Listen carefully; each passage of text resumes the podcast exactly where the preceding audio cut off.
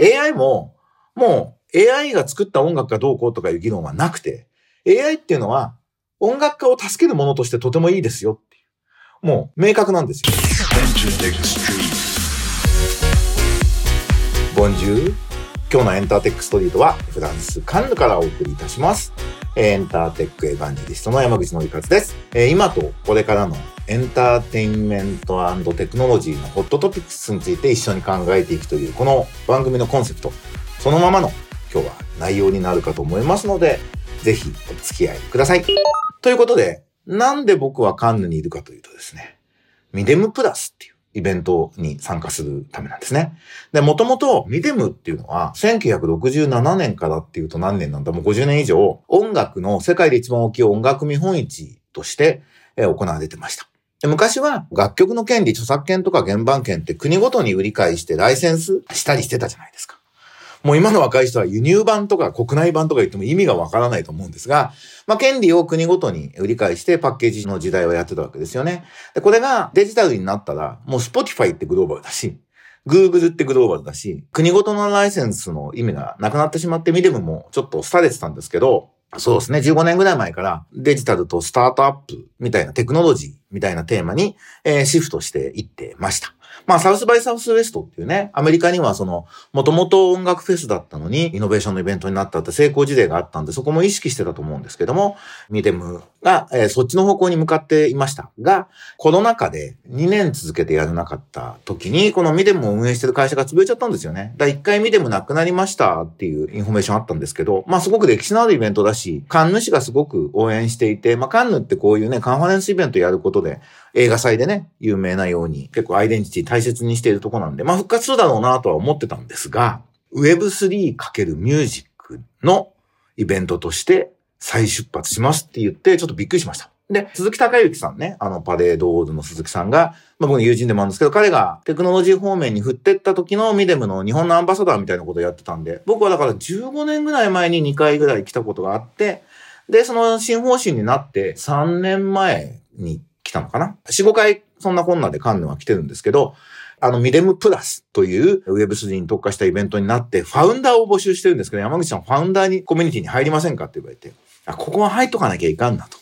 来てみたら、ミュゼプラスっていうコミュニティ名らしいんですけど、ミュゼプラス87人のうちの1名、日本人はもちろん僕だけなんですけど、に入りました。それで、 MIDEM+の、まあ、第1回というか、第0回に近いような第1回2023参加してきたんですけど、非常に面白かったです。あの、早速、超速報レポということで、初日の最初のあの、キーノートスピーチみたいなのをノートに書いてます。で、今日もちょっとその中身話しようと思うんですが、ぜひ、えー、ノート見てもらえればなと、えー、思います。まあ、音楽と新しいテクノロジーの今みたいなことですね。Music and Emerging Tech The State of Play っていうタイトルだったんですけども、これ、ねミュージックウォーターのチェリー・フーさんって僕も今回初めてお会いしてきましたけど、ニューヨークのリサーチャーであり、ジャーナリストでもあり、コンサルみたいなこともやるんですかね。東洋系の女性なんですけど、非常にわかりやすいクリアな説明でした。で、アジェンダとしては、アーティストたちと業界関係者は何を欲しているのか。2023年の音楽業界のための3つの新しいテックの領域。Web3、メタバース、AI っていうことで、えアーティストプラスレーベルの事例、今年のチャンスみたいな話をしますっていう内容だったんですね。で、見ても面白いのは、まあ音楽業界関係者、まあフランスがもちろん中心になるんですけど、音楽業界関係者が集まってるので、サウスバイサウスウェストってもう音楽って、街に音楽は溢れてるけど、イベント自体はもうイノベーションだったり、ロボットの未来とか、ドローンでとかっていうもう、あの音楽と関係ないことの方向にね、まあ、ツイッターが出てきたように、もう音楽っていうのは舞台装置としてあったり、奥底のマインドセットにあるっていうだけなんですけど、ミデムは完全に音楽関係者が中心になっているので、音楽にとって音楽とテクノロジーの関係みたいなことの議論にずっとなっていくんですよね。なんでまあ僕は得意分野なんで非常にわかりやすいというか、あ、こんだけ自分の得意領域だと英語も大体わかるんだなっていうのを、えー、今回体験しました。で、アフターコロナでアーティストが求めている3つのこととして、まあ、デジタル音楽経済の適切な維持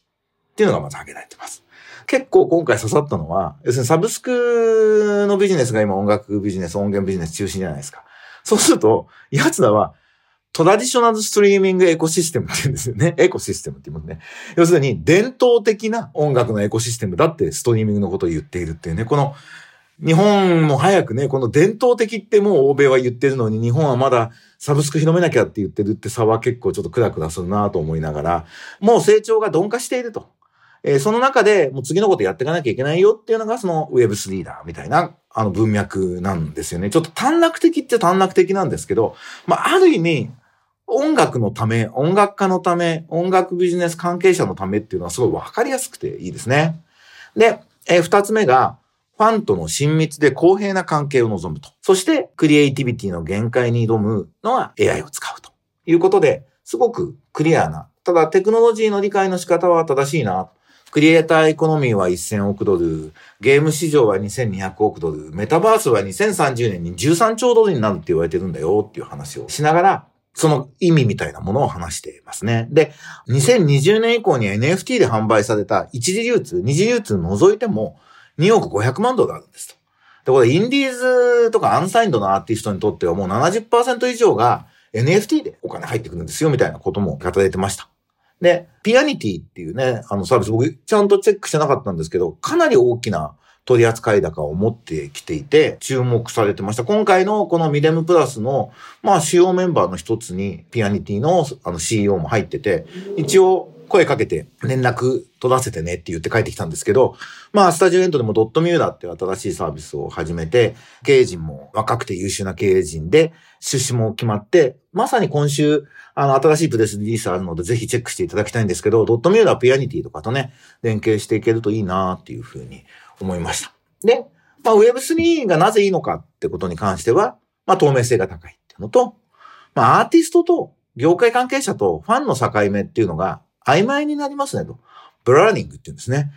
と同時に参加意識を高めることができるんですっていうことを言ってました。それから、これなるほどなと思ったのは、Web2 時代のビジネスの限界を破る。プラットフォーマーが力を持ちすぎるっていうことは音楽でもね、Spotify とか Apple とか Google とかっていうのがあの、支配的な位置にあることが問題だって言われてるんですけど、Web3 の世界に早く持っていくことで問題解決できますよっていうようなこと、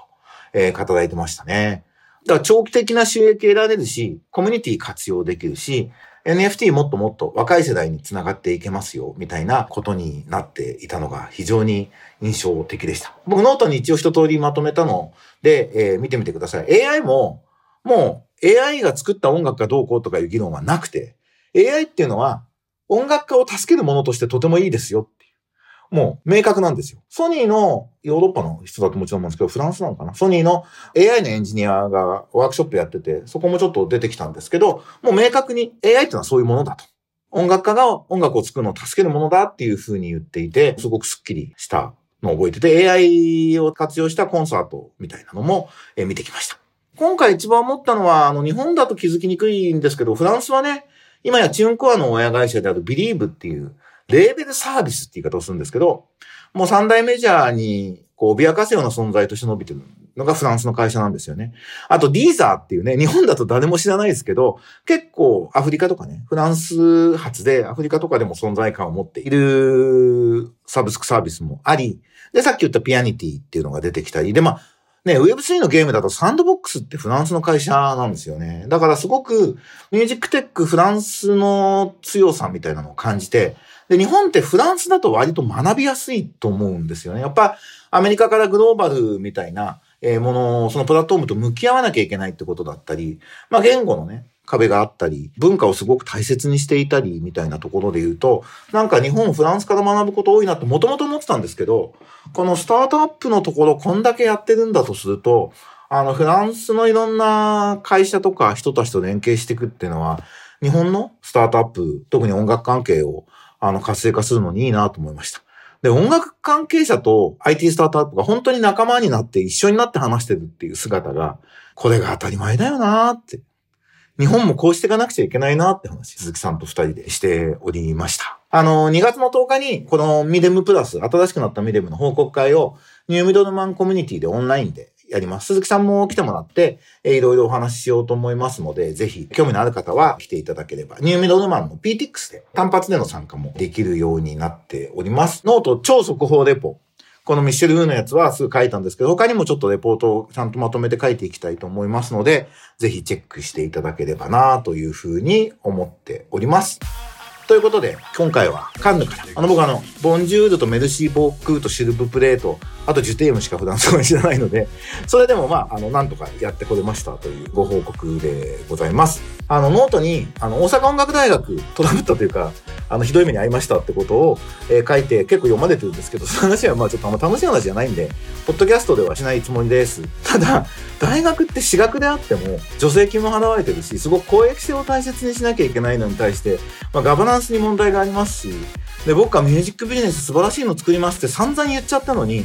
多分ボロボロになっていくので、まあ、あの、大学の外でね、やる気のある学生を応援していく仕組みだけは、え山口ゼミビズっていう新しいのを作ったんで、ここでやっていこうと思います。あの、山口ゼミビズ。あ、もう PTX に募集ページ出しました。4月からやりますので、えー、ぜひチェックしていただけるといいと思います。まずは山口ゼミビズっていうプライベートスクールの形でね、やる気のある若い人に、あの、意義のあることを伝えていく、あとはトレーニングしたり、まさにね、アクセラレーションしたりっていうのは、まあ、スタジオエントでのあの企業にもつながってくる話だと思うんでね。今から音楽ビジネスやるのに起業家マインドないって、まあ、ありえないあのそういうことも含めてやっていけたらいいなというふうに思っておりますのでまたそういう前向きな話はねこのポッドキャストでもしていきたいと思っております。今ねウクライナ戦争のせいもあるらしいんですけどすごいヨーロッパに来るの遠いんです。よ家を出てからホテルに着くまで26時間ぐらいかかる。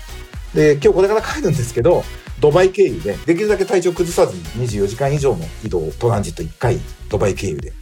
帰ろうと思っております。はい、また来週は東京からお伝えしようと思います。ではまた来週お会いしましょう。バイバイ。